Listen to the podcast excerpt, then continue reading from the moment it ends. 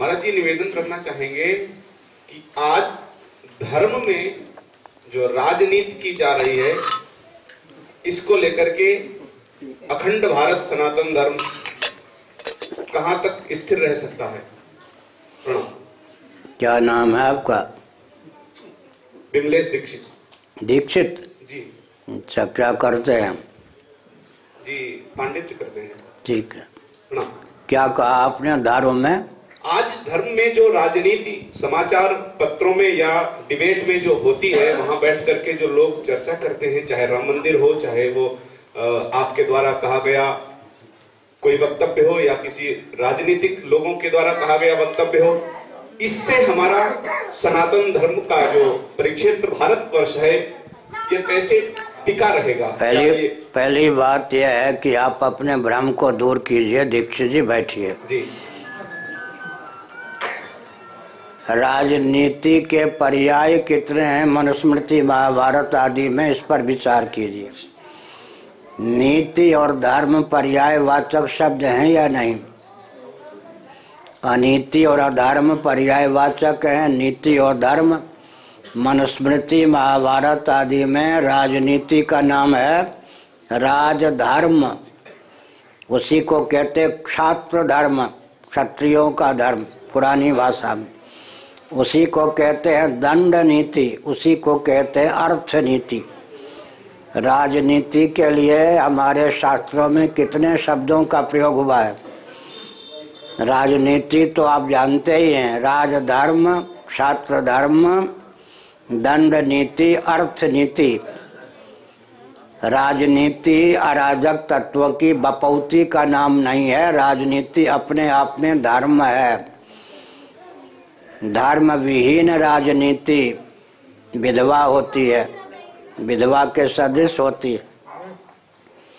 और राजनीति से विहीन धर्म विधुर, जिसकी पत्नी दम तोड़ गई हो रणवा।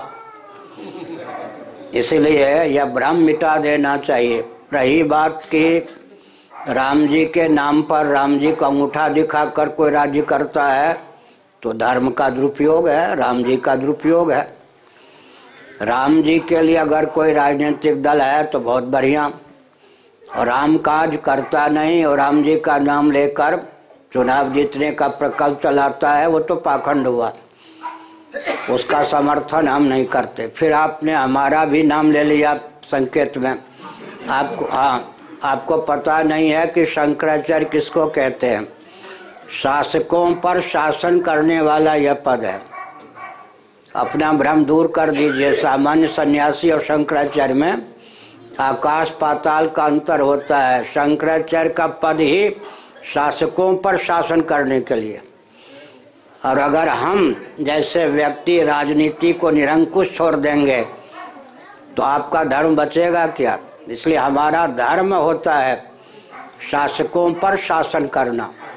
भले ही आज. और आपको परंपरा का ज्ञान नहीं है। अच्छी बात है कि आपने जिज्ञासा व्यक्त की। जिज्ञासा से ही ज्ञान में वर्धन होता है। थोड़ा आरंभ से लेकर अब तक का इतिहास आठ दस वाक्यों में सुन लीजिए। हिरण कशिपु के शासन काल में कोई दूसरा शासन तंत्र ऐसा था, जो हिरण्य कशिपु के शासन को चुनौती देने वाला था। नहीं था ना? किसने चुनौती दी हिरण्य कशिपु के शासन को? देवर्षि नारद ने। हिरण्य कशिपु की पत्नी कयाधु के घर में जो बाल गोपाल प्रहलाद या प्रहलाद थे, उन्हीं को लक्ष्य बनाकर नीति, धर्म और अध्यात्म का उपदेश किया। गर्भगत बालक ने जन्म लिया तब वो चलता फिरता आत्मबम हो गया। हिरण्य कशिपु के शासन तंत्र को उसी के बेटे को, पुत्र को खड़ा करके शोधित किया, यानी देवर्ष नारद ने। इससे क्या निष्कर्ष निकला? शासन तंत्र में दिशाहीनता का शोधन भारतीय मनीषियों का व्यासपीठ से संबद्ध मनीषियों का दायित्व होता है। इसको मत भूलिए। अराजक तत्वों की बपौती का नाम राजनीति नहीं है। अब आगे बढ़िए, बेन के शासन को चुनौती देने वाला कोई दूसरा विश्व में शासन नहीं था। लेकिन भृगु जी ने चुनौती दी या नहीं? वहीं बैठिए बैठिए। क्या हमने कहा वेन के शासन को चुनौती देने वाला कोई दूसरा शासन तंत्र था क्या? नहीं। भृगु ने चुनौती दे दी। बेन ने नासमझी का परिचय दिया तो हुंकार मात्र से उसे सब बना दिया।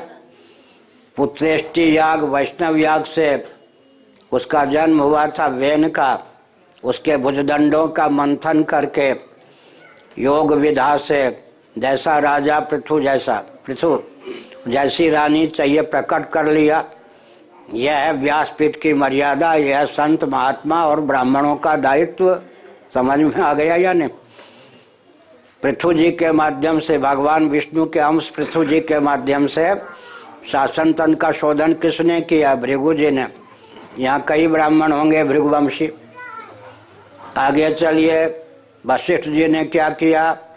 रावण के शासन तंत्र को छिन्न करने के लिए यज्ञ के माध्यम से भगवान राम को प्रकट किया या नहीं? और रावण के उन्मादपुर शासन तंत्र को राम जी को आगे करके रसातल में पहुँचाया या नहीं? उसमें उस समय के अगस्त जी, विश्वामित्र जी सबकी सहभागिता थी या नहीं? दुर्योधन कंस के शासन को उच्छिन्न करने के लिए वेद जी ने उधर भगवान श्री कृष्ण को इधर युधिष्ठिर जी को प्रकट किया या नहीं? कलिकाल में कुमारिल भट्ट और आदि शंकराचार्य महाभाग ने क्या शासन तंत्र का शोधन किया या नहीं? आगे चलिए, चाणक्य जी ने, उधर नवरत्न ने, विक्रमादित्य के आगे, को आगे करके, चाणक्य जी ने, चंद्रगुप्त को आगे करके, और समर्थ रामदास जी ने, शिवाजी को आगे करके, शासन तंत्र का शोधन किया या नहीं? इसलिए आप जो समझते हैं कि राजनीति पर बोलना दिशाहीनता है, वो नहीं। राजनीति धर्म का एक अंग है या नहीं? जब वर्ण धर्म, आश्रम धर्म कहते हैं, पूरे धर्म पर प्रवचन करना, प्रकाश डालना हमारा दायित्व है या नहीं? तो छात्र धर्म ही तो राजनीति है जी, मनुस्मृति पढ़िए क्षत्रियों का जो धर्म है, उसी का नाम तो राजधर्म है, राजनीति है। तो धर्म की सीमा के बाहर राजनीति है, ये किसने आपको बता दी? आजकल की राजनीति उन्मादपूर्ण राजनीति है तो राजनीति ही है। राजा कोई नहीं और मंत्री सब हैं। अब देखो ना, उपहास की बात हुई। राजा कौन है? राष्ट्रपति को आप राजा कहेंगे, भारत के राष्ट्रपति जी को? क्या अधिकार? और सब प्रधानमंत्री, मंत्री तो सब हैं, राजा कौन पूछिए?